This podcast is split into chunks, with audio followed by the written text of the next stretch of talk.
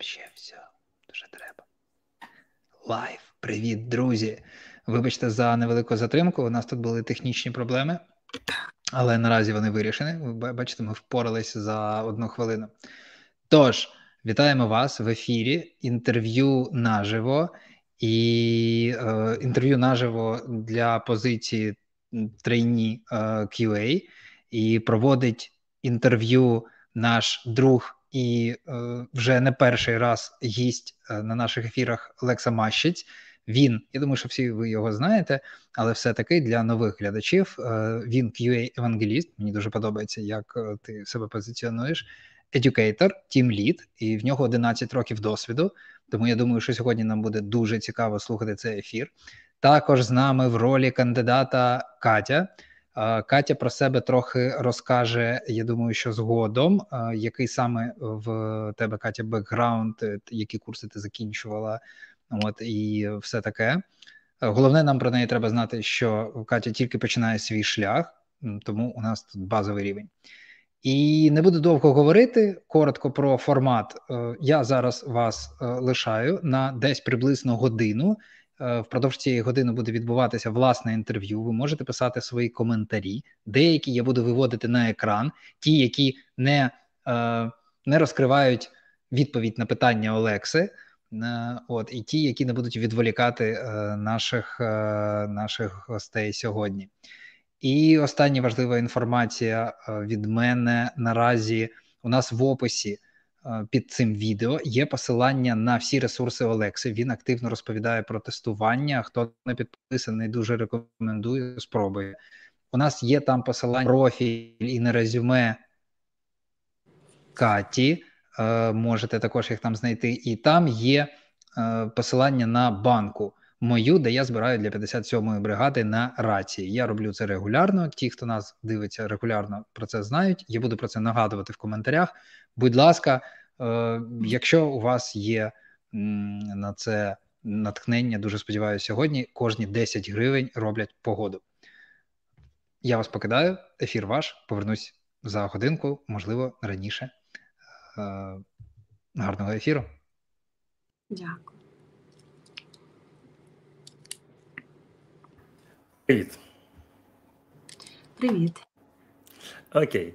Ну, тож поговоримо. А що? Я хочу наперед сказати е, так, через те, що нас дивляться люди, що співбесіди вони бувають різні і бувають різні формати, залежать від багатьох це аспектів, можливо, від настрою, від е, рівня підготовки людини, від багатьох багатьох моментів. Ну і звичайно, від компанії, від вакансії і так далі.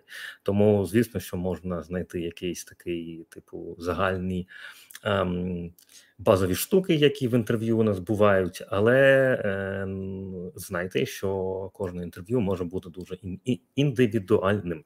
Це такий був невеличкий вступ. Тож, давай ми з тобою будемо розпочинати. Катя, привіт. Привіт. Привіт. як там дайте шуму.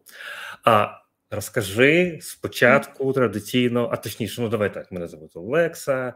Я тут представляю в нашій вірту... віртуальній компанії віртуальний е, відділ тестування. От і як ти знаєш, вона відкрита вакансія на. На на трейні а, тестувальника мануального. А, Тож сьогодні будемо з тобою розмовляти про це. Скажи пару слів про себе, а, хто ти, а, де ти можливо навчалась, е, які в тебе є зараз знання по тестуванню? Так. Е, хочу зізнати, що я дуже хвилююсь. Є така техніка, щоб зняти напругу потрібно зізнатися аудиторії, хто тебе дивиться, з ким ти спілкуєшся, що ти хвилюєшся. І це трохи е, балансує ситуацію. Тому я зізнаю, що я хвилююсь, і почну почну з того, що взагалі в мене е, бекграунд в туризмі. Я працювала, я закінчила ем, економічний університет в Болгарії. Е, зі спеціальністю туризм і е, працювала останні два роки у сфері БПО.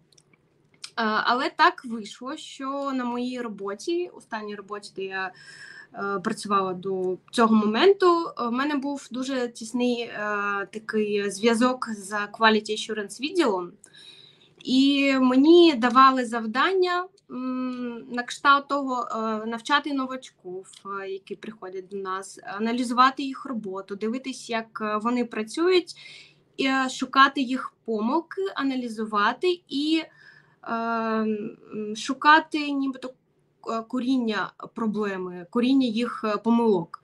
Тому е, мені це було цікаво, мені хотілося розвиватися в цій сфері, але, на жаль, не було можливості з моєї позиції якось в цей відділ йти, скажімо так. Тому я вирішила, що я хочу вивчати тестування окремо. Але я такий собі собі свічер, тому що в мене не було а, первісної цілі е, війти в ІТ. Тобто мені було це просто цікаво. Мені хотілося спробувати прийняти цей новий челендж в своє життя і вже тоді вирішити, чи мені це подобається, тому що.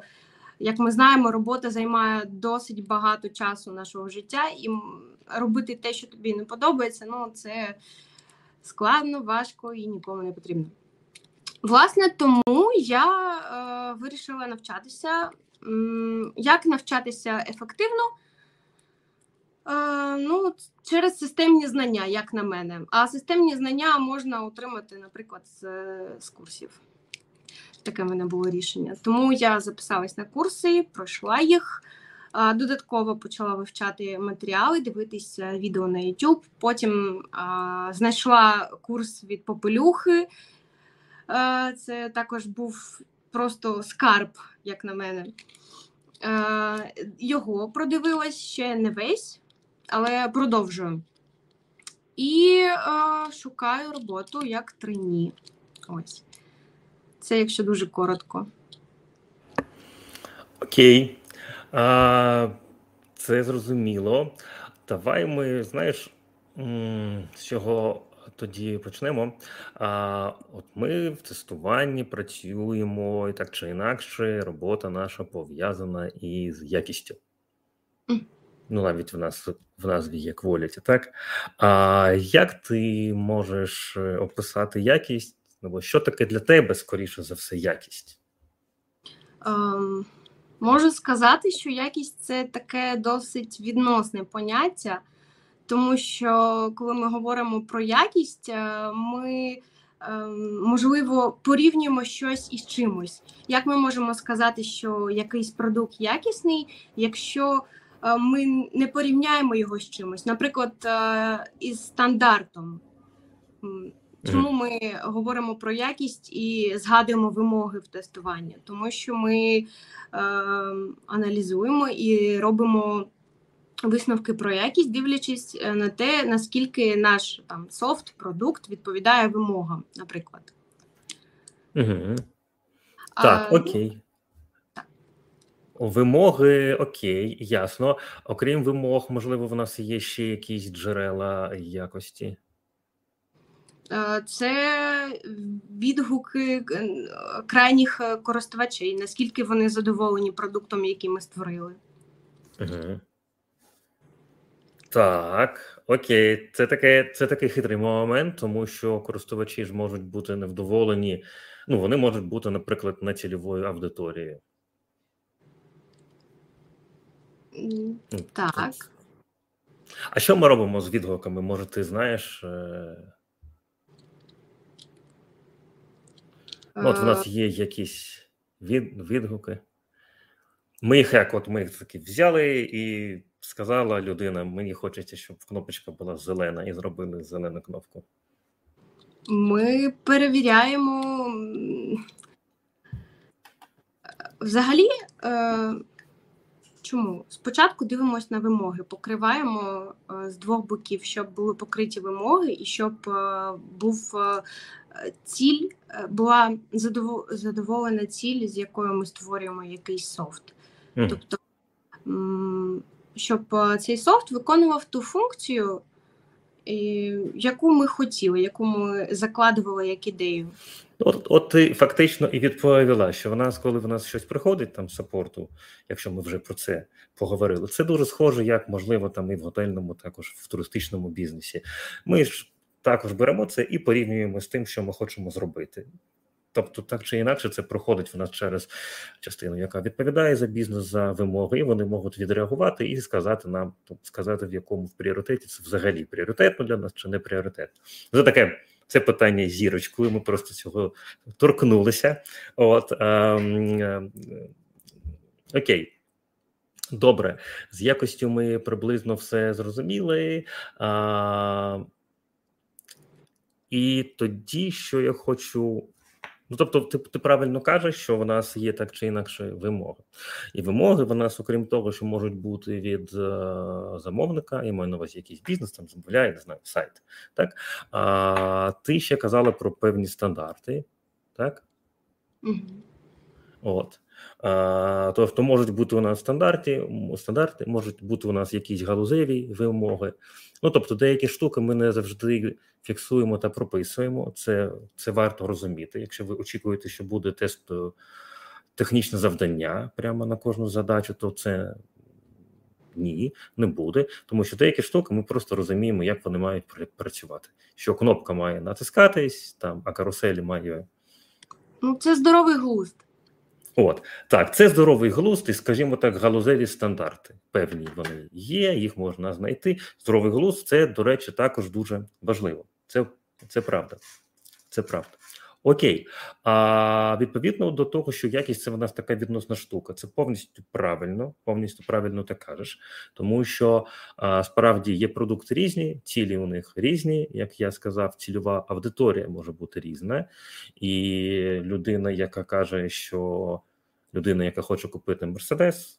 Підходить з вимогами до автівки, як до, Мерседесу, її відгук на Ланос, Ланосу повністю байдуже. Ну, не подобається і не подобається, ти все одно не купиш. І твої вимоги до якості, твої стандарти для нас взагалі це типу нічого. Купляй свій мерседес. От. Тому ти правильно кажеш, що це відносно, і це важливо для нас розуміти кожен раз. Окей, тоді до тестування. А, Яка тоді у нас мета тестування, якщо от з якістю, так як ти сказала? Що ну, ми робимо? Е, виходячи знову ж таки з попередньої відповіді, ми тестуємо продукт для того, щоб е, впевнити, що продукт відповідає заявленим вимогам, і щоб впевнити, що продукт е, задовольняє потреби користувача, і щоб знайти і пофіксити дефекти, які є в програмі. Угу. Окей, окей.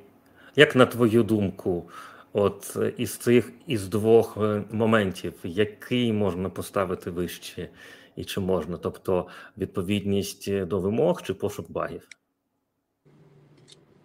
Е, я думаю, що відповідність до вимог. Мені подобається. Правда, це більш важливо, тому що пошук багів це окрема окрема робота можна розглядати її окремо. Це не є мета тестування 100%. От це частина е, нашої роботи. Одна з навичок і так далі. Але відповідність до вимог це важливо. Тобто, ми можемо гарно попрацювати, навіть якщо багів не знайшли. Але ми тепер точно знаємо, що тут тут, тут їх немає. Ну і окей, ми класно попрацювали. Добре. А, Давай повернемось до ну, від абстракції, е, спустимось до нашого софту. Так будемо е, говорити навколо вебу. І скажи, будь ласка, як ти бачиш, як взагалі софт створюється? Окей. Е, ну, Почнемо з того, що повинна з'явитися ідея. Наприклад, я, як звичайна людина, як замовник, у мене там з'явилася ідея, що я хочу створити е, якусь соцмережу, е, де люди будуть викладати тільки е, фото та відео котиків. І будуть е, всі пости, все буде пов'язано з котиками, як їх годувати, як, як їх лікувати, як доглядати за ними. І ось я з цією грандіозною ідеєю е, приходжу в софтверну компанію. Так, не дивитись коментарі. Е, приходжу в софтверну компанію і розповідаю, що в мене є супер ідея. Будь ласка, е, давайте втілимо її в життя.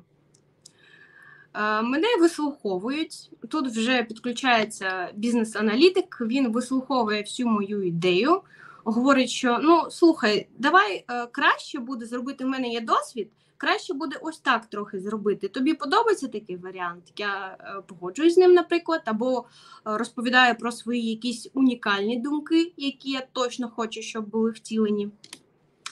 Бізнес-аналітик мене вислуховує і починає е, аналізувати і писати вимоги. Е, Пише він вимоги, і після того, як вимоги вже написані, е, переходимо до стадії планування. Е, планується, е, що і як буде розроблятися. Про це повідомляється повідомляють команду. Після цього, після планування, йде, наскільки я розумію, пам'ятаю, створення архітектури сайту. Тобто, приблизно як е, буде виглядати наш сайт. Це ще не остаточна розробка, але просто накидування якогось макету, так і дизайнер в цьому також приймає участь для того, щоб я подивилась я так ми приблизно глянемо, мені подобається чи не подобається. Відповідає це моїм е, запитам, з якими я прийшла, чи ні. Якщо все окей, тоді наступна стадія це вже повноцінна розробка програмування. Девелопери е, розробляють мій сайт або соцмережу. Після того, як вони його розробили, наступає стадія тестування. На стадії тестування все тестується. І після стадії тестування реліз мені віддають е, моє замовлення, і після цього ще може бути підтримка, якщо я захочу, щоб там були нові версії, так, щоб оновлялось, оновлявся мій додаток або соцмережа. І всі постили котиків і були щасливі. І не постили песиків. Так. Це ж ми для котиків, тому. Окей. Так. Це добре, доволі логічно виглядає, так? Така послідовність. Ну, наче ну, так. Ну, наче ну, так і має бути. Тут важливо, важливо, а, нічого специфічного в цьому немає. Ідея, планування, аналіз, розробка, тестування все доволі логічно. Якщо для когось це типу нелогічно, подумайте ще раз про цей ланцюжок. Кожен е, кожен тут крок логічно витікає з попереднього, і це має бути для вас. Ну це обов'язково, щоб це було логічно. Окей, можливо, ти скажеш, а, схоже, що така послідовність, як ти сказала, має якусь назву. Можливо, ти пам'ятаєш її. А, Ну, е, ми говоримо про каскадну модель. Як Але, ти думаєш? Ну, Схоже? Їх От якщо взяти так, як якщо взяти так, як ти розповіла, це на яку схоже? Це схоже на Waterfall. Але а, ж... каскадна, а і Waterfall це різні? Ні. А, окей. окей. Ні, ні. Я про те, що я розумію, що є Waterfall, а є Agile, і що Agile – це більш гнучка методологія тому що ми можемо, ну, тестувальники вмикаються на ранніх стадіях, е, тобто не тільки на своїй стадії тестування починають тестувати, з написання вимог, наприклад. Тому що Окей, а які є в нас е, для ну? Отака гнучка розробка, ми можемо раніше починати. Які, Який позитив витікає з цього? Що нам це дає? Навіщо? Угу. Ну, е, краще починати з вимог, тому що е, вимоги повинні бути точними, конкретними, без е, двозначних якихось е, речей. Е, щоб не було спочатку, я спочатку я сказала, що я хочу там фон зелений, а потім в кінці десь дописала, що білий все ж таки. Повинно все бути чітко. І набагато легше щось змінити на початку, доки ми пишемо вимоги, тому що це буде коштувати там одну хвилину часу і. Е, може навіть нічого, 5 доларів або нічого. так? А якщо ми е, захочемо, я захочу щось змінити всередині, е, коли вже почали розробляти той сайт, то це займе, наприклад, там один день роботи розробника. Якщо вже пізніше, коли вже стадія тестування, то це буде коштувати, е, звісно, дорожче ця помилка. А ти можеш от коротко сказати, якщо ми вже про це почали, е, чому так трапляється? Чому зміни на на, е, на, на пізніх етапах вони важче, довше, дорожче?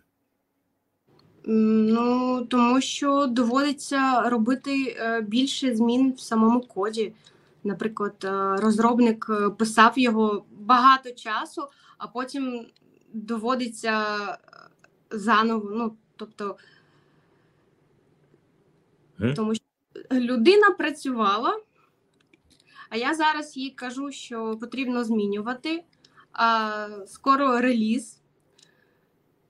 Тобто, це марна витрата часу і грошей, як на мене. Угу. А якщо в нас була кнопочка зелена на початку, а в кінці я такий кажу: а я хочу тепер, щоб червона була, то начебто і нема різниці, так? Ну, Скільки мені, це переробляти? Мені здається, що все повинно бути чітким на початку з вимогами. Угу. Ну, дивись, насправді тут а, нема одної однієї відповіді.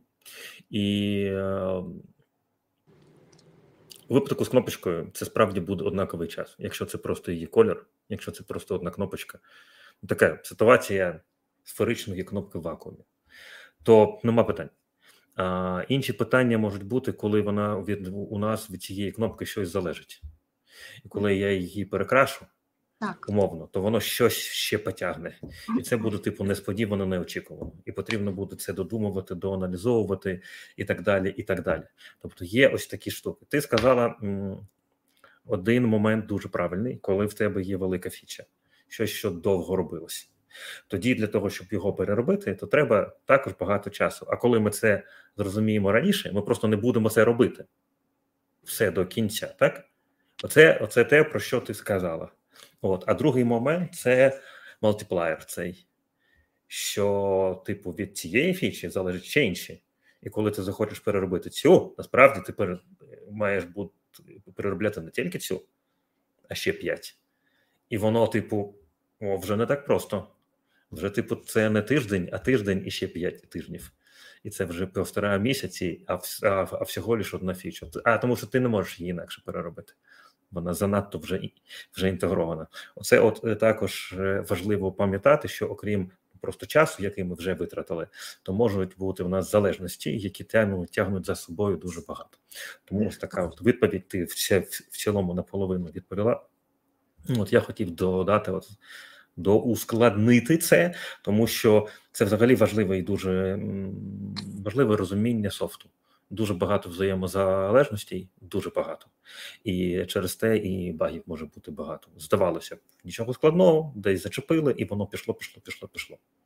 Окей, в цілому, так, це принцип бачив коментарі. Одразу коротко скажу, що прав... всі правильно кажуть, але трошки порозбирайтесь глибше, чому, щоб прямо більш конкретно сказати, чому не просто ось ось ось таке визначення, а порозбирайтесь, який саме механізм, тому що якщо приколупуватись, тут в гарному сенсі, типу, а розкажи, а чому? То варто знати, от як я, наприклад, пояснив, що є два таких моменти. Окей, а мене цікавить, можливо, ти чули щось про скрам? Так. Ага. А, І ти кажеш одночасно, що е, тобі подобається, що всі вимоги в нас чітко описані. Як ці ці два погляди одним із одним вони дружать? Як, як ти їх можеш поєднати? Е, Ну, Scrum і Kanban взагалі е, були унаслідувані від е, Agile. І Scrum це така методологія, яка більше про взаємодію між людьми, про комунікацію між людьми, про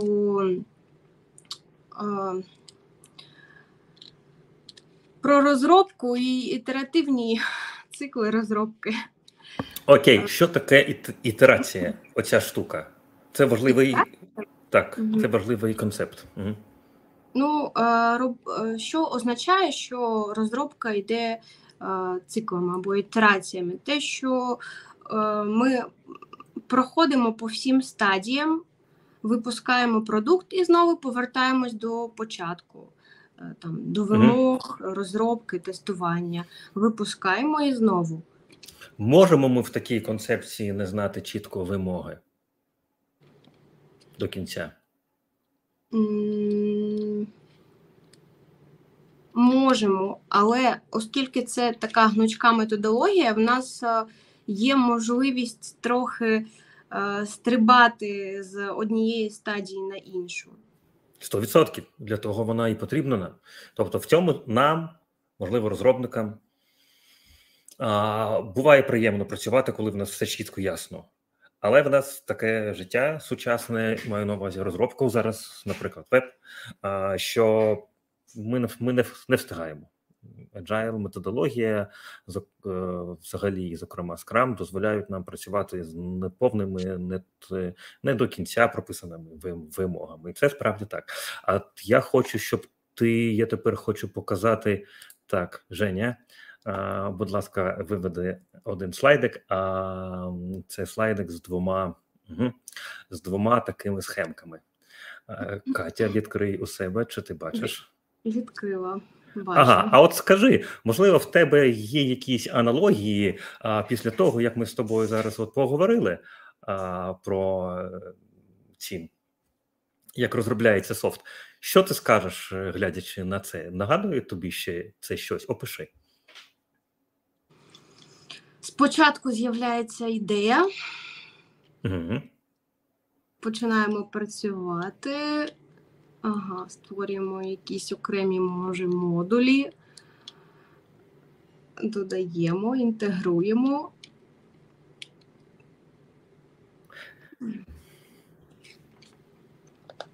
Дуже цікаво. На що схожа перша е, схемка? Ну, взагалі, мені це е, нагадує, що це листоч, листочки з цієї дошки Kanban. Ну, давай так. Це листочки взагалі задачі або якісь шматочки роботи. Не обов'язково прямо там зі, зі з канбан, дошки. Це просто якісь шматочки роботи. Ну, тоді це про те, що ми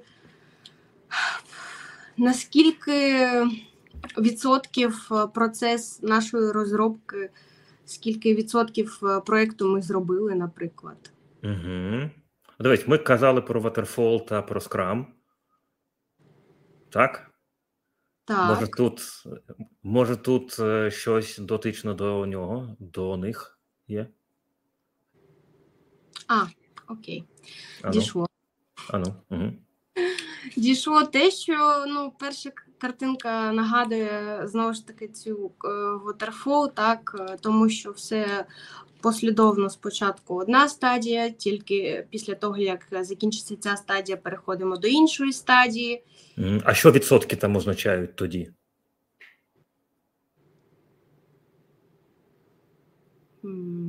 Ну, типу, воно так, бачиш, так, е, типу, є 5, 15, 25, 75, 95, на, е, більше, більше, більше, і в кінці 100.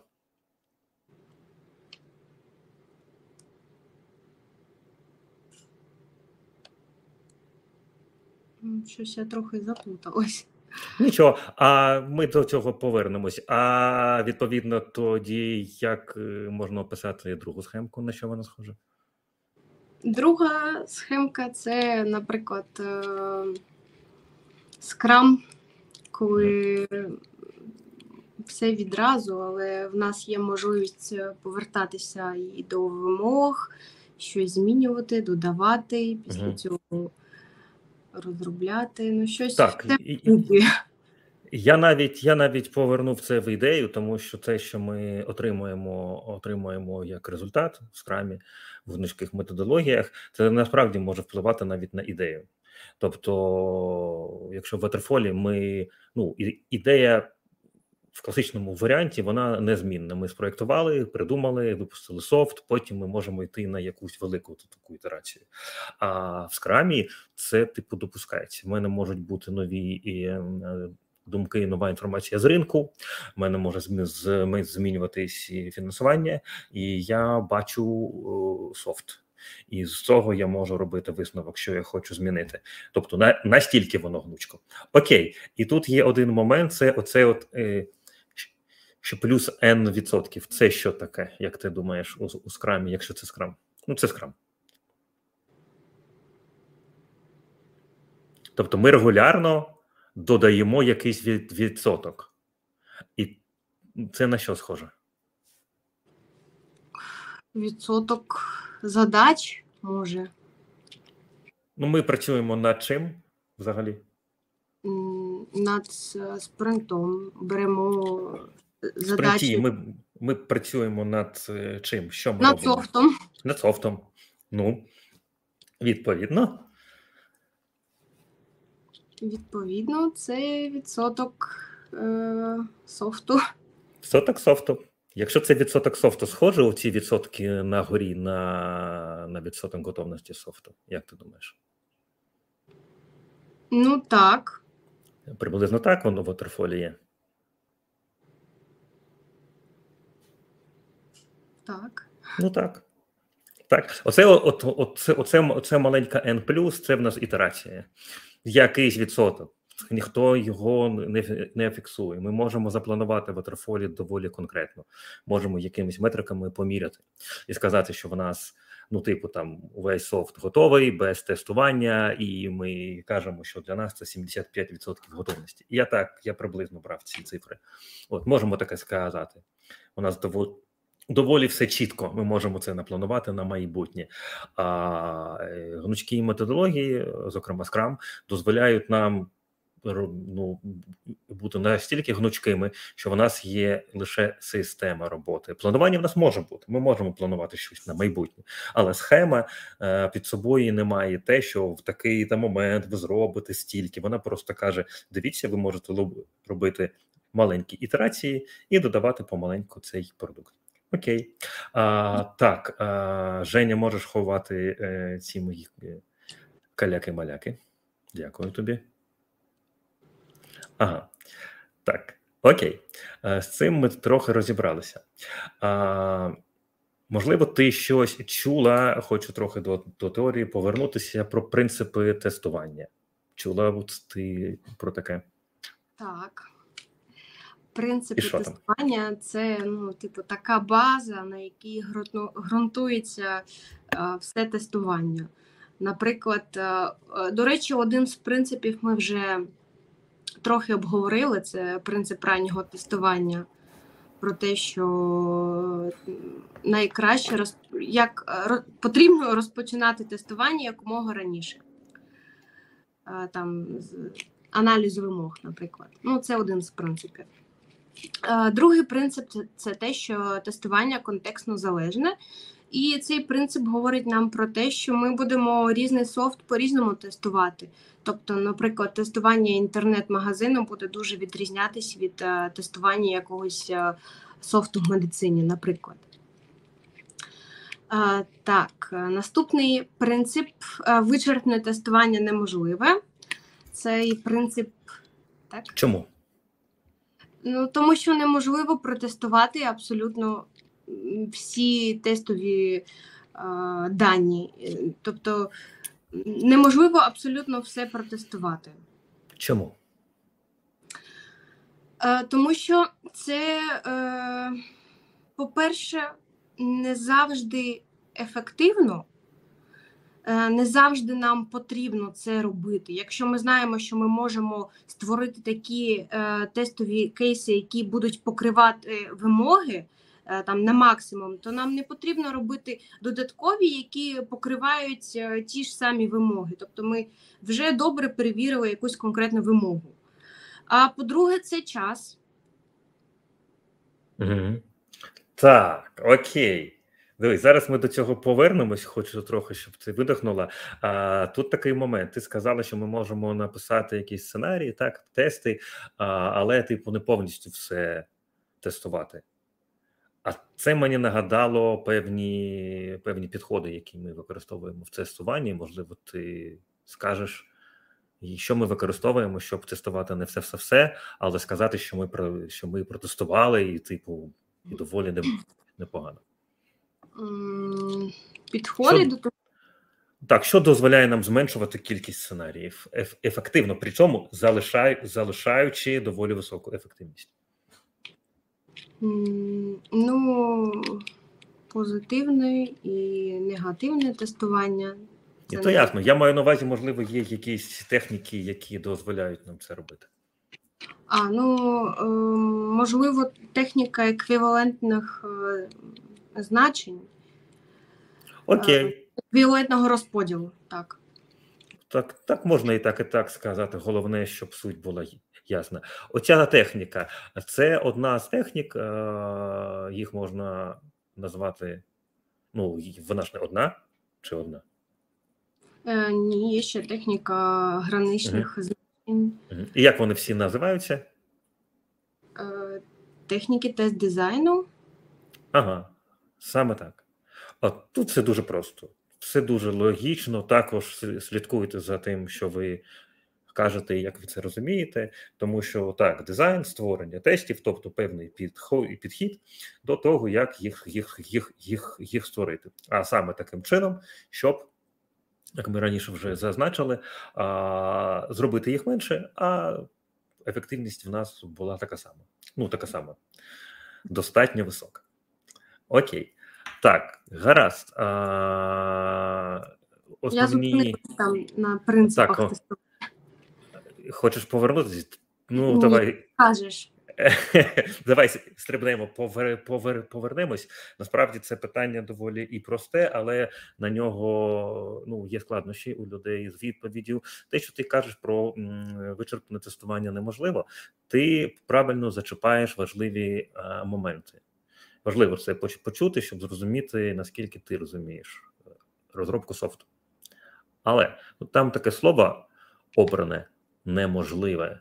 Те, про що ти казала, фактично, може означати складно, довго, неефективне, так? а тут неможливе. Чому, можливо, ти, в тебе є думки, чому обрали таке слово? Чому саме неможливе?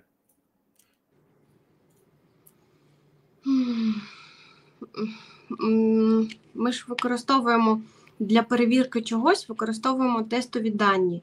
І цих mm-hmm. тестових даних ну, може бути безліч. Тобто. О, це набагато краще. Тож, якщо повертатися до суті, те, що ти кажеш, то все, все правильно було, але дещо не про вичерпне тестування. Це про різні аспекти. Коли ти повертаєшся до математичного обґрунтування неможливості вичерпного тестування, оце воно. Оце дуже важливо, що їх просто тупо дуже дуже багато. Це, типу, основа. От. Як, Якщо ми до до цього додамо, що всі дані ще мають комбінації, так? То кількість зростає ще більше, а в нас ще все змінюється. Ну, тобто, якось так. Тобто, тут от дуже важливо, я під, я, під, я, я підкреслюю, розумієте, от саме тут математика грає. Окей. А, В цілому, так і є. Варіантів дуже багато. Саме тому ми і використовуємо ці техніки тест-дизайну. Так? Можливо, ще якісь пам'ятаєш з технік? Попарне тестування. А, так. А коли ми використовуємо попарне? Для для чого? А, я пам'ятаю такий приклад, коли на сайті, наприклад, пошуку автівок, у нас там дуже багато варіантів є, і щоб ці всі фільтри протестувати, ми там заходимо на Pairwise сайт і е, Угу. програма нам будує, які точно е, кейси нам потрібно протестувати. Тобто, Що ми окей, ти правильно кажеш. Е, е, Давай спробуємо е, взяти визначення, що ми використовуємо техніку попереднього тестування для чого? В якому випадку вона потрібна нам? Просто м,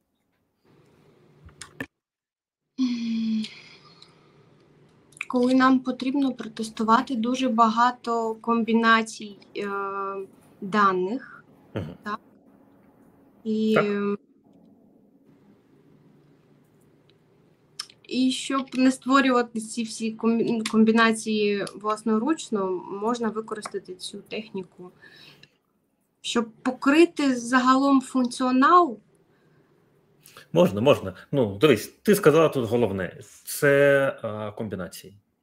Комбінації. У нас є велика кількість комбінацій, і так, і, так, і, і, і так далі. Тож тут, якщо коротко, то ми торкаємося ну, саме, от, е, коли ми кажемо про комбінації.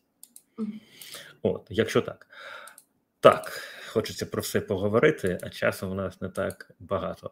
А, давай ми тоді трохи стрибнемо назад. А, і ти щось казала про еквівалентне розподілення. так. От. А в чому там прикол? Суть цієї техніки тест дизайну, що ми ділимо всі тестові значення, скажімо так, на е, класи. І, наприклад, якщо в нас е, є сайт е, з доступом, наприклад, дозволяється доступ користувачу від 18 років. Щоб не перевіряти всі ці значення, наприклад, е, там 1, 2, 3, користувач е, напише, що йому там 10 років, 11, 12.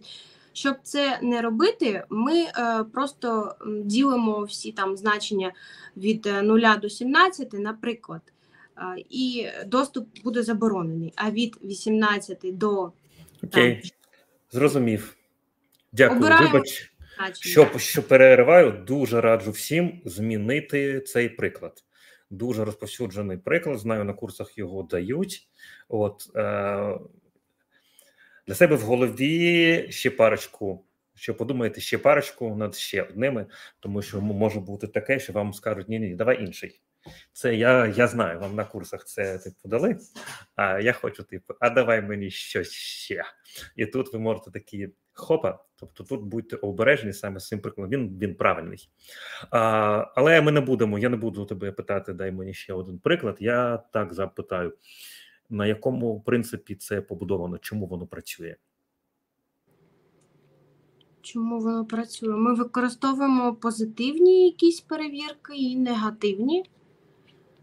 Е, ну, тобто позитивні, що Дивись, в нас є а, до 18 років, або давай з 18, там більше значень, так? І от у нас є 18, наприклад, і там 120. Ну, Мгм. типу, багато.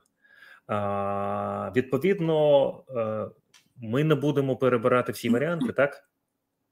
так, бо всі вони повинні повернути е, однаковий результат. Чому? Тому що система налаштована на те, щоб, е, е, якщо ми з одного класу вибираємо дані, повернути однаковий результат. Ну, або там баг є. У нас же чорний ящик, ми взагалі не, не, не знаємо. Ну, дивись, я зараз не про конкр... не про конкретний софт, тому що справді чорний ящик, ми не знаємо, як там все працює. А...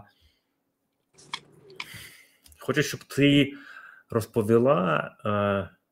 От ти казала про позитивні, негативні. Так чому в нас так виходить? Чому ми очікуємо, що ми беремо з цього класу, і декілька варіантів у нас От, от я хочу, щоб ти цю думку роз, розкрила. Тому що так запрограмовано. Мгм. Мгм. Ну, запрограмовано ми не знаємо як. Ми, типу, очікуємо, що якщо запрограмовано нормально, тоді буде працювати так. У нас є. Е, давай спробуй описати клас. клас еквівалентності, як ти можеш його описати? Що це таке? І це буде відповідь. В цьому класі зберігаються тестові дані, які ми можемо так е, тестувати, і всі вони мають. Е, Система має повернути повернути однаковий результат, е, який, який би яку б дану ми не використовували. Чому? Тому що це буде правильно. Угу. Дивись, тут важливий момент. Ти в цілому навколо, правильно кажеш, навколо, але важливий момент. Ми, і ти фактично про це казала, тільки от я б хотів, щоб воно фіналізувалося в конкретну фінальну відповідь. Так? Так, мене чуєш? Ага. А, Тобто, фактично, ти кажеш про те, особливо коли кажеш позитивні, там негативні, так що в нас ці елементи всередині класу, в них є певні атрибути, які однакові у них. Однакові. Тобто, якщо я зібрав е, в одній в кімнаті чоловіків з бородою, а в іншій я зібрав чоловіків е, в окулярах. Так. І ті, що з бородою без окуляр, а ті, що в окулярах без е, без бороди, то от я їх так розділив.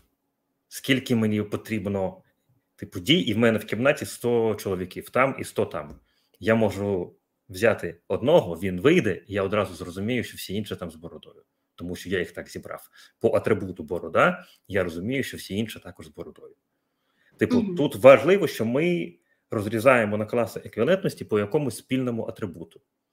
Наприклад, вони всі позитивні, або всі негативні значення, або вони всі більше 18, всі вони менше 18. У нас можуть бути дуже різні умови. Відповідно до цього, і класи ці еквівалентності в нас будуть різні. Тобто, воно залежить від умов.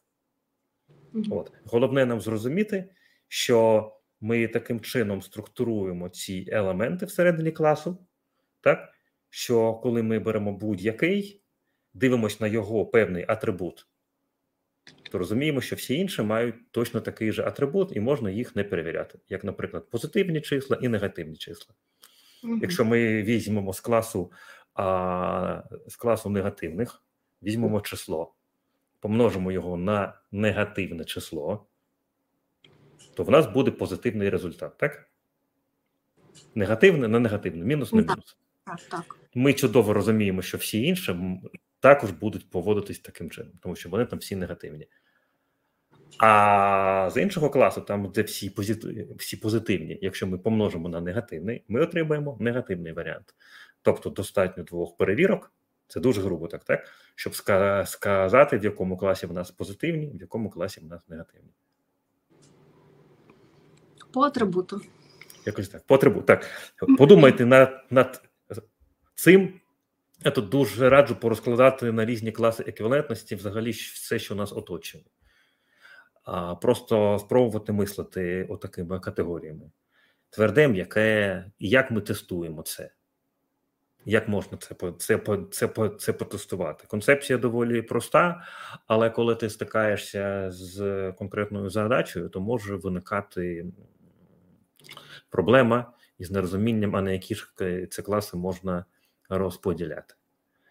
От а насправді дуже бувають неочікувані варіанти. Тобто, я тут раджу якось подумайте, як можна це напрактикувати, а це можна. Тобто, все, що завгодно, можна різати на класи.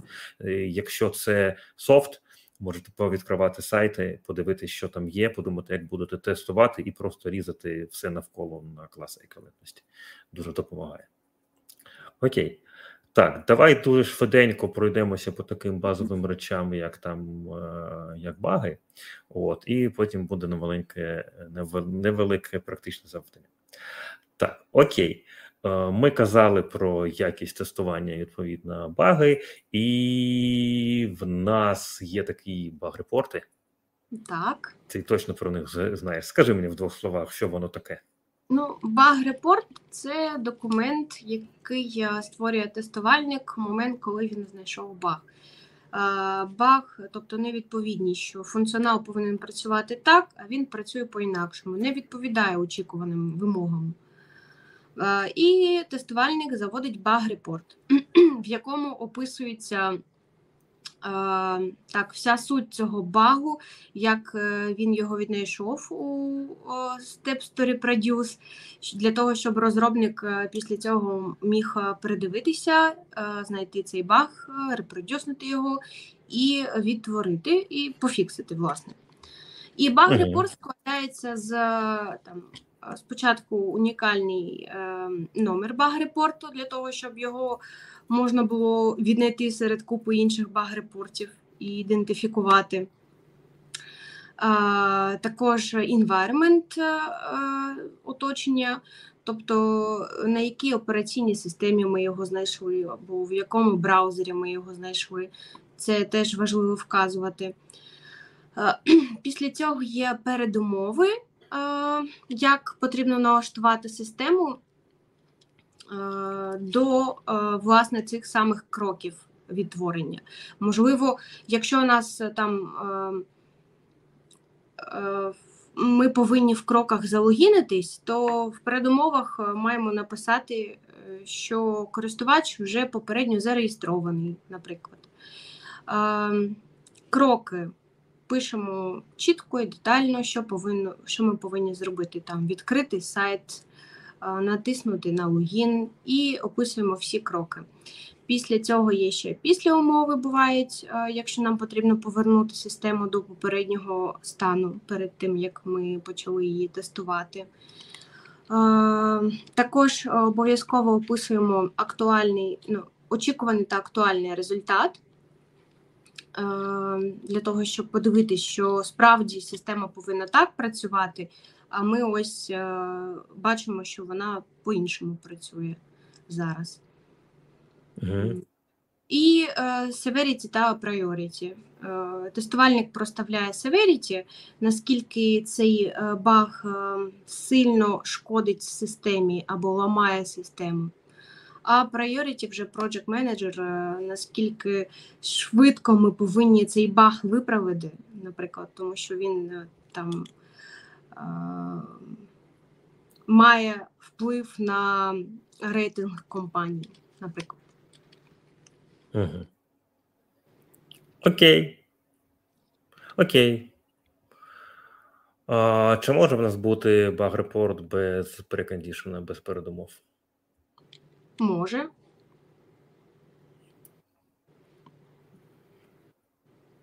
Чому? Можливо, не потрібно робити ніяких е, е, спеціальних дій перед е, якось налаштовувати систему перед тестуванням. Тобто, наприклад, хочемо зареєструвати користувача, так, нам для цього. ну, я не дуже впевнена, наприклад, відкривати сайт. Це потрібно писати в передумови? Чи ми це в кроки пишемо? Якщо потрібно, то так. Перед цим я напишу передумови, відкрити сайт такий-то. Угу. І після цього вже описувати кроки. Окей, правильно. Може не, не бути. А після умови обов'язкові? Ну ні. Якщо нам не потрібно повертати. Нашу систему до початкового стану, е, не потрібно архівувати якісь дані чи щось таке, то ні, може і не бути після умов. Окей. Так, це правда. Так воно і є. Основні моменти так вони так вони і є. От, в цілому. Е, Гаразд. А ще трохи знаєш, що хочу. В нас ще є тест-кейси. Угу. Так? Скажи, що спільного між тест-кейсом та багрепортом? Що спільного. Mm. І тест-кейси, і баг-репорти мають е, унікальний ідентифікаційний номер. І тест-кейси, і баг-репорти описують е, процес тестування в степсах. Е, і там, і там є описаний очікуваний результат. Тому що актуальний в тест-кейсі ми не пишемо, його пишемо тільки в баг-репорті але очікуваний є. Угу. Так, тобто вони схожі. Вони трохи схожі. Ми можемо, типу, взяти от, е, взяти опис тест-кейсу, там у нас є кроки, так, і прямо так взяти так в багрепорт, додати тільки актуальний результат і сказати, це в нас багрепорт. Ну, назвати його відповідно. Ну, я б так не робила. Чому? Взагалі, копіпастити це погано, тому що ми можемо допускати помилки. А, Ну, ти ж сказала, що вони схожі. То чого ти боїшся? Я Якщо воно думаю, все, якщо все відповідає, якщо в тебе все чітко, просто різне бувають у нас тест-кейси, це правда. Багрепорти різні, стандарти, якісь підход, не стандарти, це таке слово високопарне. По-різному може бути на проєктах.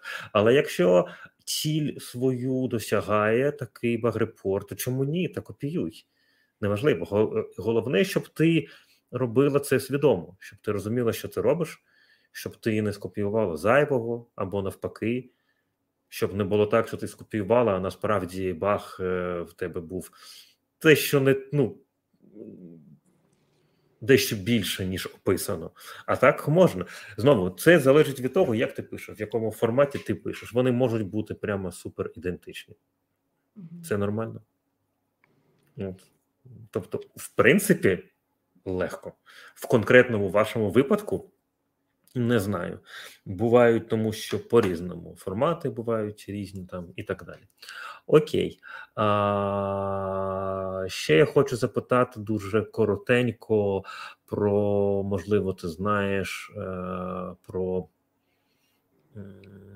якісь е, пахтрекінгові системи або таст менеджмент системи. Чула ти щось про таке? Так, про джиру. І що воно? І що воно таке? Навіщо нам? Ем, ну, по-перше, щоб заводити баг-репорти, і Мантіс також. Я, до речі, трохи е, працювала в Мантісі під час практики. Угу. Е, ну, е, баг-трекінгові системи вони спрощують, можливо, трохи роботу тестувальника. Тобто, вже є якийсь готовий шаблон, ти просто вводиш е, потрібні тобі інструкції, дані. Також можна асайнути цей е, баг-репорт на, наприклад, девелопера, який буде виправляти помилку. Це дуже зручно, як на мене. А, Особливо, особливо, якщо він її виправляє. Якщо він не виправляє, то якось не дуже зручно виходить. так. так. Окей. Окей, гаразд. Це в цілому таке дуже було загальне питання, тому що ми на, на початковому рівні знаєш, не знаєш. Справді є такі системи, дозволяють вони дуже багато. Я хочу наостанок, найцікавіше, що для мене насправді найцікавіше. Можна багато питати, але якщо глибоко докопуватись, то буде дуже дуже довго. Тому я тобі буду показувати наступну картинку. Е, Це там, де формочка. Женя, будь ласка, виведи. Угу. А, Ми бачимо ось таку форму. А, Я хочу, щоб ти щось про неї розповіла і, можливо, сказала а, щось про її тестування. Тут дуже багато всього є. Ти можеш просто реагувати на все, що ти бачиш. От що бачиш, які думки, які думки про тестування, які думки, що це таке? От просто вголос поговори зі мною про цю форму. Я бачу формочку а, ну, на сайті. Це схоже. Так, це формочка, щоб завантажити своє CV. Е, її потрібно тестувати. У нас е, текстові поля, але є ще й е, phone number. Сюди ми будемо вводити різні перевірки. Е, ці текстові поля, на кшталт first name, second name, я б ми це поле, воно, воно очікує, що ми будемо вводити туди тільки текстові символи, але ми можемо спробувати і ввести туди, наприклад, цифри, так, е, спробувати ввести спеціальні якісь символи. В імейл адрес можемо спробувати ввести е, невалідний імейл без е, цієї Забула Равлик. Українською дуже класно. Ага. без равлику. Е, До речі, ми ж очікуємо, що такий формат е, імейлу спочатку повинен бути якийсь текст, потім цей равлик, потім знову текст, крапка і текст. Тому можемо спробувати з, з цифрами тільки в першій половині, е, і в другій тільки з цифрами, десь залишити текст. Без собаки не, не пройде. Равлик. Без крапки, так. Равлик. Без, без равлика, вибачаюсь. У поле е, номеру телефону спробувати також ввести е, текстові символи, спробувати ввести більше символів, е, ніж очікується, спробувати менше символів ввести, спробувати взагалі витерти, нічого не ввести. Або ці поля, до речі, теж залишити пустими. Перше, ну, first name, second name і пошту залишити пустими, перевірити на те, що взагалі буде виходити якесь повідомлення про те, що ви не можете залишити ці поля пустими, вам потрібно їх заповнити. Е, Main Hard Skill. е, Ну, тут ми будемо вибирати із drop-down list. Ну, тобто ми щось пишемо, так, і він нам пропонує, що можете обрати це. English, так, English Level. Тут також, до речі, можна буде вибрати з дропдаун листу, який там е, Intermediate, чи Upper Intermediate, чи вище, так. Як ми можемо ага, перевірити е, оці, ем, цю, цю частину з завантаженням CV, можемо спробувати завантажити іншого формату. Е, Ну, він, мабуть, тут очікує, що ми в PDF будемо завантажувати. Можемо спробувати в е, Word або якийсь ще інший формат. Можемо спробувати взагалі картинку завантажити. Е, Коли переключаємось на це радіо Бата, наскільки я пам'ятаю, називається на LinkedIn профайл, то він, мабуть, захоче, щоб ми вставили лінк. Тобто перевірити, чи можна залишити пустим і не вставити лінк. Е, А як ти думаєш, можна чи не можна? Ну, судячи з усього, ні, тому що тут же ж червона зірочка, тобто це обов'язково треба заповнювати. Окей. Е, Так, е, спробувати проставити галочку в цьому про політику конфіденційності. Е, А це як ти думаєш, обов'язково чи ні?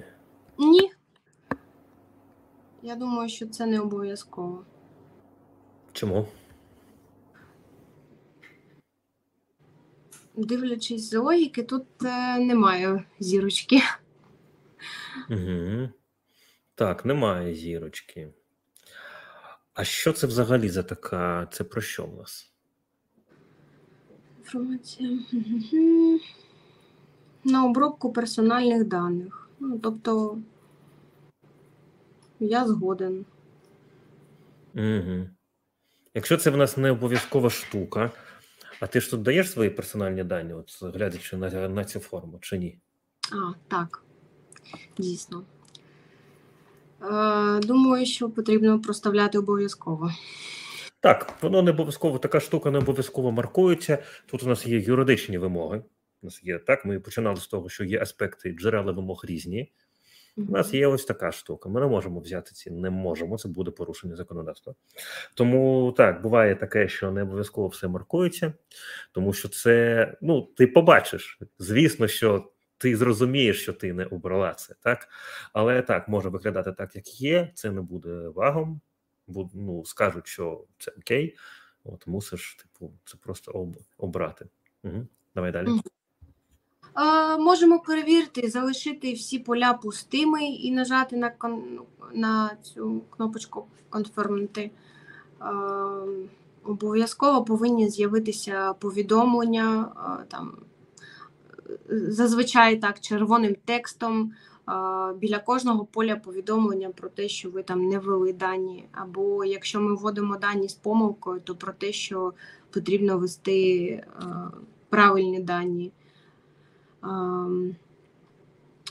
Так, що ще? завантажити, спробувати завантажити файл.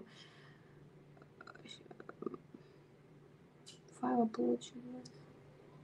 Завантажити, спробувати, спробувати завантажувати надто великий якийсь файл. Е, Чи буде він його вантажити? Що таке надто великий? Ми так не розуміємо нічого. Більше, ніж 7 Ага. Мегабайт. Так, так, все, все написано. Угу. Ну, спробувати менше завантажити, це, мабуть, е, якось.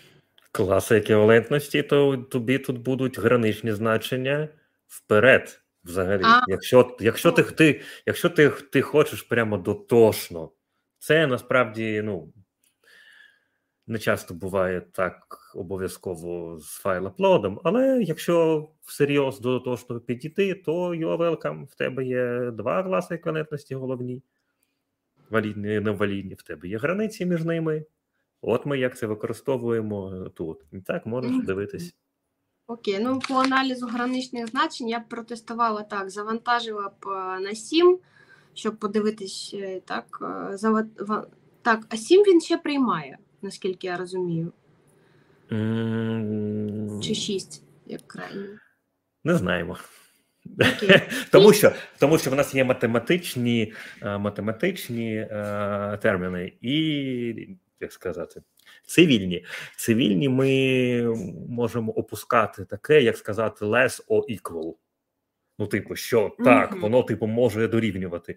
Ми зазвичай це опускаємо, просто маємо на увазі, що щось входить, щось не входить. Інколи кажемо включно або виключно. Типу, до семи включно. Тут насправді не ясно. Але за логікою е, сім має входити, тому що ми зчитуємо так: бачимо сімку, бачимо, хочемо бачити валідне. Ну, Ну, якось так. так. Ну, тоді за аналізом граничних значень я перевірила 7, 6 і 8. А нуль. А, ну 0. Ну, 0 це ж взагалі нічого не завантажувати. Ні, я маю на увазі нуль. Чи я е, щось не так кажу? 0 також перевіряється, так. А є в нас такий файл, який нуль важить? Може таке бути? Ну ні. Нуль перевіряється в інших десь значеннях там, в інших полях. Може, в нас буде такий файл. Ну, Це вже така, така, така штука. Не всі файли можуть так, не всі так вміють, але в цілому може бути такий файл, який в собі нічого не, не містить. Принаймні, так він ідентифікується системою. От Е, тож є таке. Звісно, що це типу дурня, і нам це, це зовсім не бізнес-кейс. Це, це пустий файл. От, фактично. Тому це, це так собі кейс, але якщо що, то можемо, звичайно, що і таке дивитися. Окей. Так, що ще тут цікавого є? Я не, не впевнена, скільки символів повинно приймати це поле ім'я. А, але якщо, наприклад, там до 13 символів, то ми перевіряємо і тут також граничні значення. Там, якщо 13 включно, то можна перевірити 12, 13 і 14, спробувати ввести.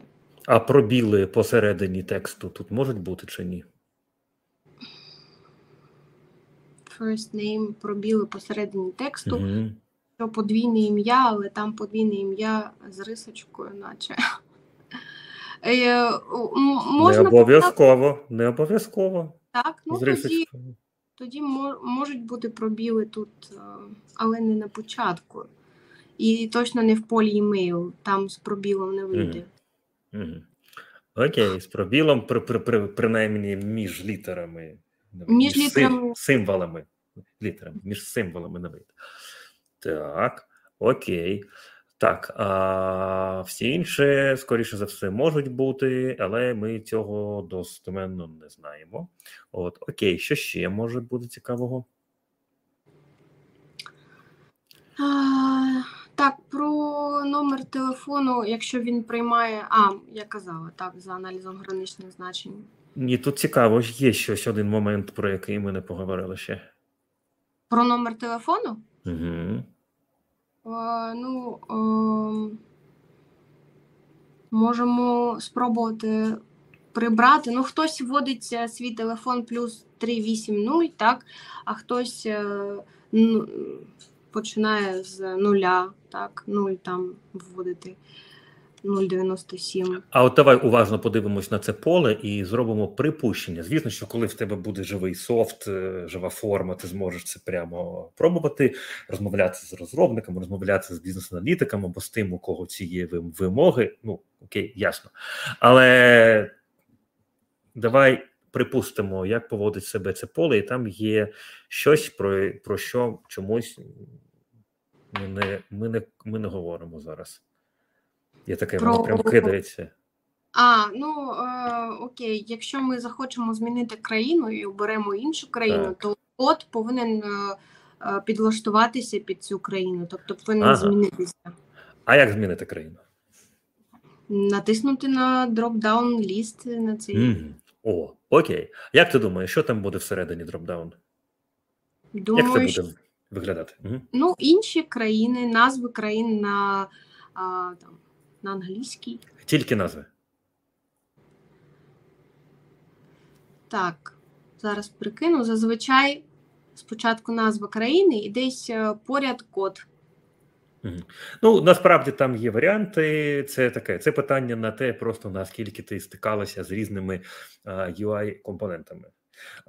В нас тут є є прапор, можливо, там є і і прапор, і назва, і код. Можливо, є якісь інші комбінації, типу без прапора, є назва код, як ти кажеш, але 100% там буде назва. Угу. Ну, скоріше за все. Так, ми можемо насправді написати як завгодно, але без назви буде капець як е, ну, незручно. От. А, Відповідно до до цього, якщо в нас є таке, а, такий спосіб обрати країну, то як ти тоді скажеш от, от про те, що плюс.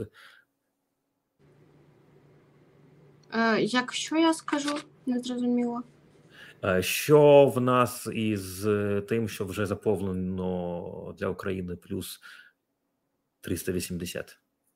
Ну, він не повинен бути а, заповнений по дефолту. Він повинен а, бути пов'язаний з тим, яку країну ми обираємо. Тобто угу. України він повинен змінитися. Угу. Угу. Так, і можливо, його навіть не можна стирати. Було б логічно, якщо він not modifiable, взагалі, not editable.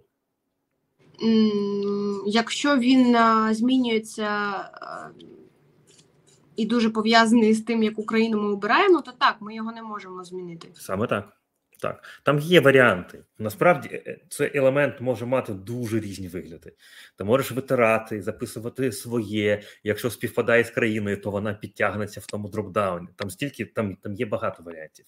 Але ми з тобою просто припускаємо, що може бути і, і так, може бути і так. От один з варіантів, що ти взагалі не можеш це чіпати. А навіщо? Ти обираєш свою країну, це дуже легко зробити. Більшість не пам'ятає код країни. Я живу всередині країни не можу не пам'ятати свій код. Може бути таке. Тому я просто обираю ввів свій номер телефону та й все. Окей. А, Тоді, мабуть, давай маленьке питання, і будемо завершувати. Будемо завершувати. А, Знаєш, що я хочу в тебе запитати? Цією формою дуже хочеться, але е, один момент в мене ще сильно турбує. Ми з тобою зараз дивимося на форму. Це веб-форма, це форма в нас е, з сайта. А отже, про веб-розробку, як ми і казали на початку. Жень, можеш повертати нас на великий екран. Ми останній момент і будемо закінчувати. Дякую. А, Веб-розробка. Вона пов'язана із таким поняттям, як клієнт-сервер. Що ти так. про це знаєш? Що ти про це можеш сказати?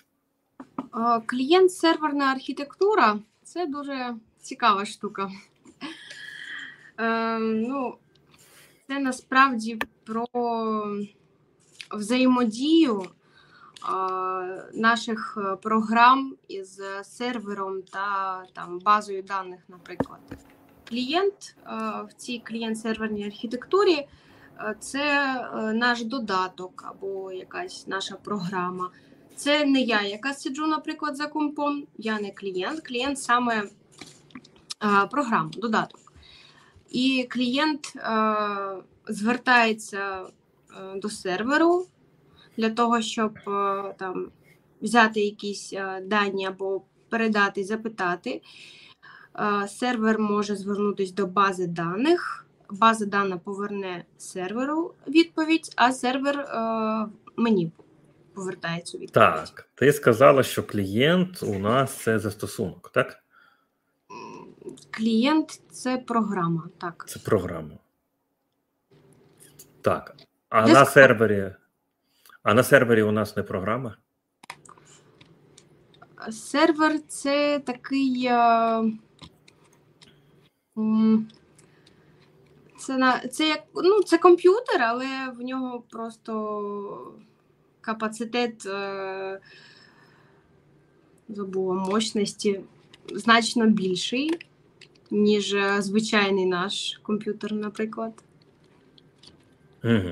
Окей, як, якраз нещодавно е, питав у себе в LinkedIn, що таке софт, і сьогодні зробив другий допис, де показав відповіді людей, які відповідали там якраз в цю тему. От, дивись, не буду тебе вже, вже мучити. Е, Тут я відреагую. Це питання треба краще, краще прояснити, тому що я тут не відчуваю насправді не відчуваю, що ти це зрощуєш з тим, що ти бачиш.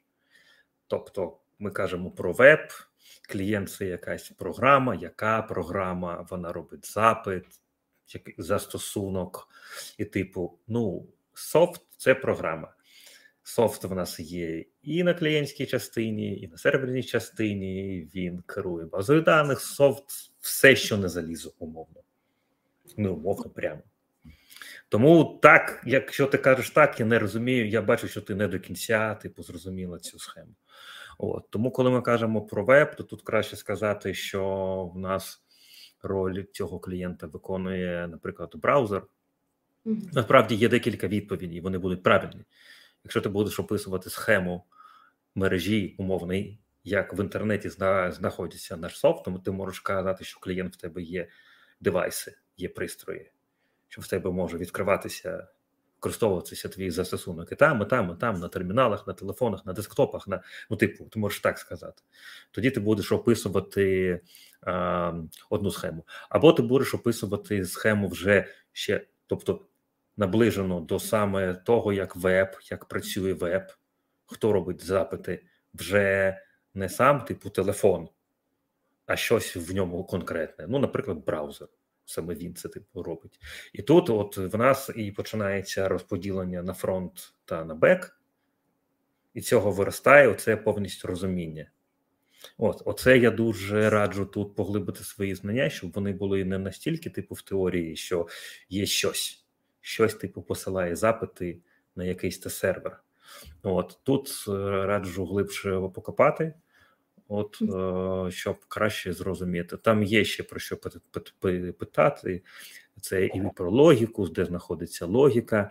Навіщо нам це потрібно, коли ми працюємо із вебом? То ми маємо розуміти трохи механіку роботи фронтенду та бекенду. Не конкретно, а просто ем, в принципі, щоб ми могли, як мінімум, розуміти, це баг в нас фронтовий, чи в нас це баг е, на беку. Відповідно, вони будуть поводити себе по-різному. В них може бути, в залежності від того, де в нас знаходиться баг, він може впливати на систему по-різному. Вони будуть впливати по-різному. І в них руткоси, тобто, тобто причини, будуть в різних містах. Відповідно, це дуже важливий момент, щоб ми переходили етап між е, людиною, яка просто е, щось натискає та дивиться на результат, і щоб ми переходили від отакої роботи до більш інженерної роботи. Що таке інженерія? Інженерія це розуміння того, як працює механізм. Це один е, з важливих е, моментів, якщо ви хочете пра- працювати в вебі. Навіть не тільки в вебі. Розуміння клієнт-сервер архітектури це на дуже загальному рівні. Хтось запити дає, а хтось відповідає. Але покопайтесь в цьому, щоб ви більше зрозуміли. Якщо це буде веб, то ви обов'язково е, е, побачите, що там є в нас HTTP протокол, що в нас є GetPost, Оці всі штуки.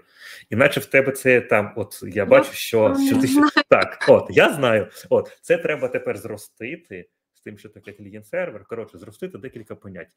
Клієнт-сервер, де клієнт, де сервер, де база даних, фронт-бек, API, GetPost, HTTP протокол, запити, респонси, реквести, їх статуси.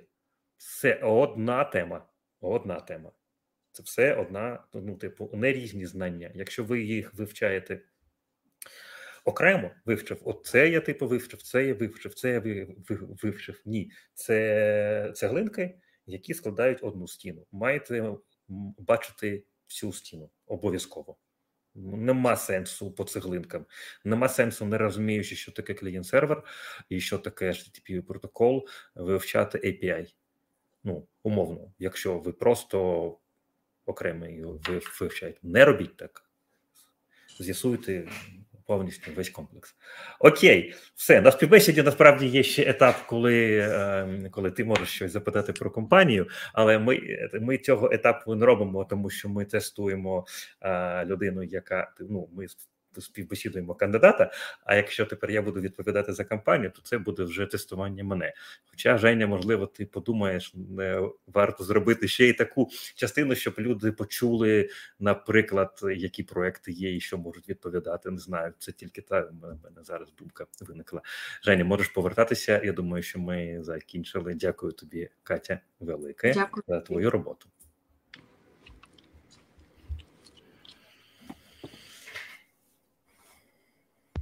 Привіт, друзі.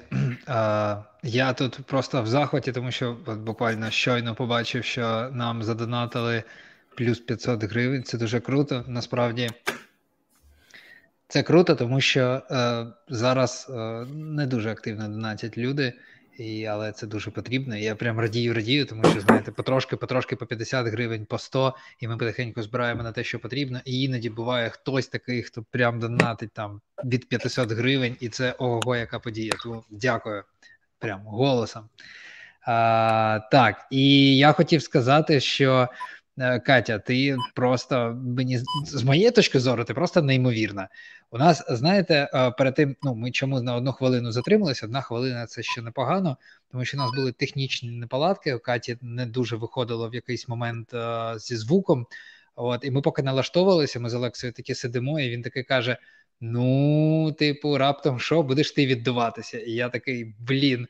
Ну, з одного боку, я нічого не шарю, з іншого боку, це ж позиція трійні. Ну, мабуть, там якось е, логіка має спрацювати. І от впродовж інтерв'ю е, мене ковбасило, як і знаєте, як часто, мабуть, кандидатів.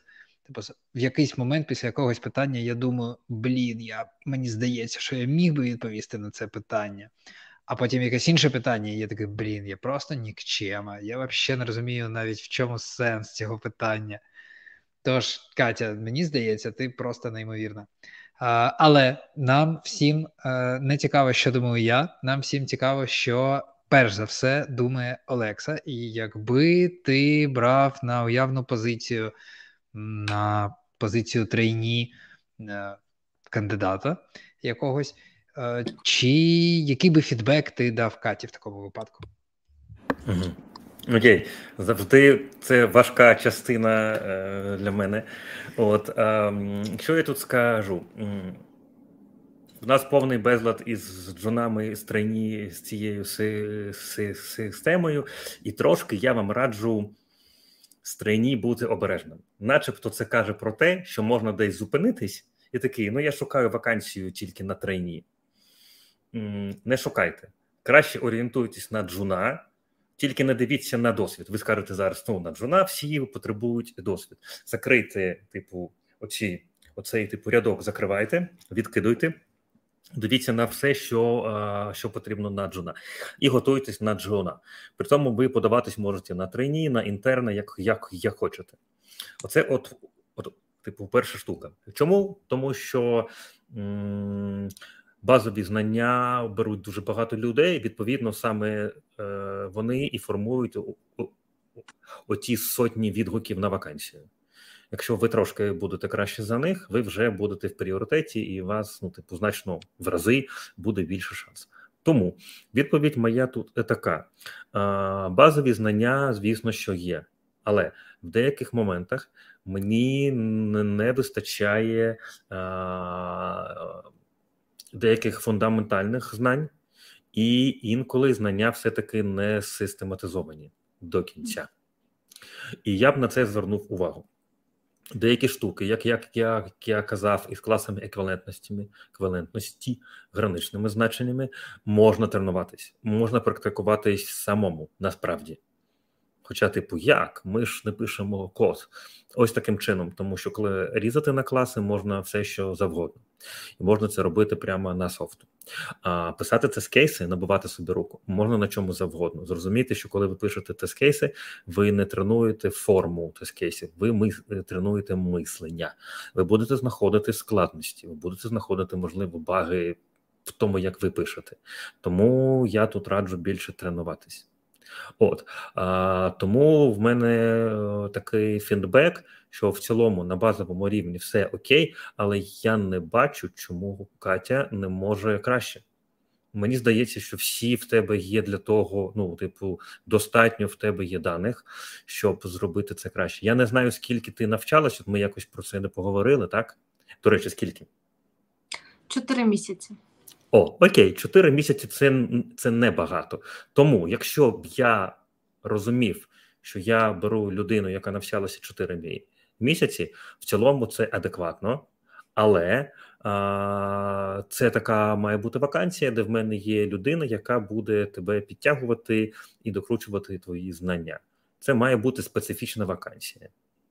От а їх можливо не так багато, тому раджу всім і тобі і також тут не зупинитись. Це дуже важливо. А докрутити ці знання. Як ми побачили наприкінці, клієнт-сервер, все, що все, що стосується вебу, тут варто трохи глибше. І це не дуже складно. Я не бачу, що для тебе це буде складно не бачу. От тому велика порада тут докрутити ці знання і буде набагато краще. От, але ще раз, якщо була така вакансія, що я знаю, типу, готовий взяти, е, так людину можна взяти ще раз, але розумійте, що таких вакансій не так багато.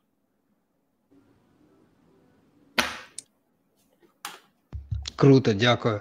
А, Катя, е, я традиційно Розумію, що тобі, мабуть, оперативної уваги не вистачало ні на що, крім е, як фокусування на на питанні Олекси, але можливо ти можеш дати зворотній зв'язок будь-якого будь-якого е, змісту стосовно самого інтерв'ю, стосовно того, як ти відчувала, чи було це складніше, ніж ти думала, чи навпаки, то простіше, чи зовсім інше, е, чи чи це взагалі не так, як ти собі уявляла? Якісь твої думки, відчуття, і потім, от в тебе питають, чи може ти трошки можеш сказати, де ти навчалась? Ось тому, що от люди побачили, як ти відповідаєш. Е, це круто і відповідно е, може допомогти комусь. Я хочу просто подякувати спочатку Олексі за те, що він вказав на ті поінти, які справді потребують уваги. Я про них знала, я їх відчувала, і я буду працювати над тим, щоб вдосконалювати ці моменти. Але е, так, дякую за цей момент, за те, що ти підсвітив їх, е, тому що це додало мені ще більше. Е, Скажімо, мотивації для того, щоб е, допрацювати, довчити і продовжувати діяти, рухатись в цьому напрямку. Ем, так, е, щодо самого інтерв'ю, ну я очікувала, я готувалась, я готувалась до теоретичних питань більше. Олекса задавав такі питання, де потрібно було а, помис... так, е, подумати по-іншому, просто з іншого боку подивитись на все, так тому що як зазвичай ми готуємося до співбесіди, ми відкриваємо там 20 е, чи 100 питань підготовки. так, на трейніч джуна, і починаємо просто проходитися, вчити. Ем, якщо немає зв'язку між якимись знаннями, немає цієї системи, то, е, чесно кажучи, десь посередині ти просто губишся. І в тебе в голові такий вау, що мені потрібно відповісти, що від мене очікують. Тому сумбурно. Але я вважаю, що це чудовий е, досвід, і що я не жалкую. Мені було дуже страшно, але я не жалкую, що так вийшло. Ти погодилась другий раз? Що, що? Ти б другий раз погодила, пішла б на це другий раз. А, е, погодилась би, але підготувавшись, е, вже маючи ці моменти, про які сказав е, Олекса. Це найкраща оцінка мені, Женя, і тобі.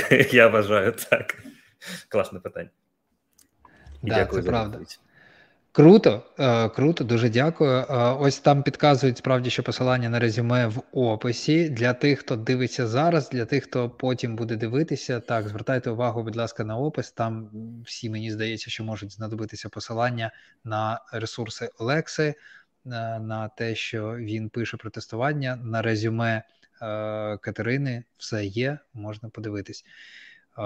Що ж, друзі, давайте тоді згортатись. Година 30. Мені здається, що людям вже хочеться займатися своїми справами. Ви можете передивитись цей ефір. Він залишається в записі тут. Uh, May the force be will you, be with you. Uh, ну, бачите, як Олександр пише.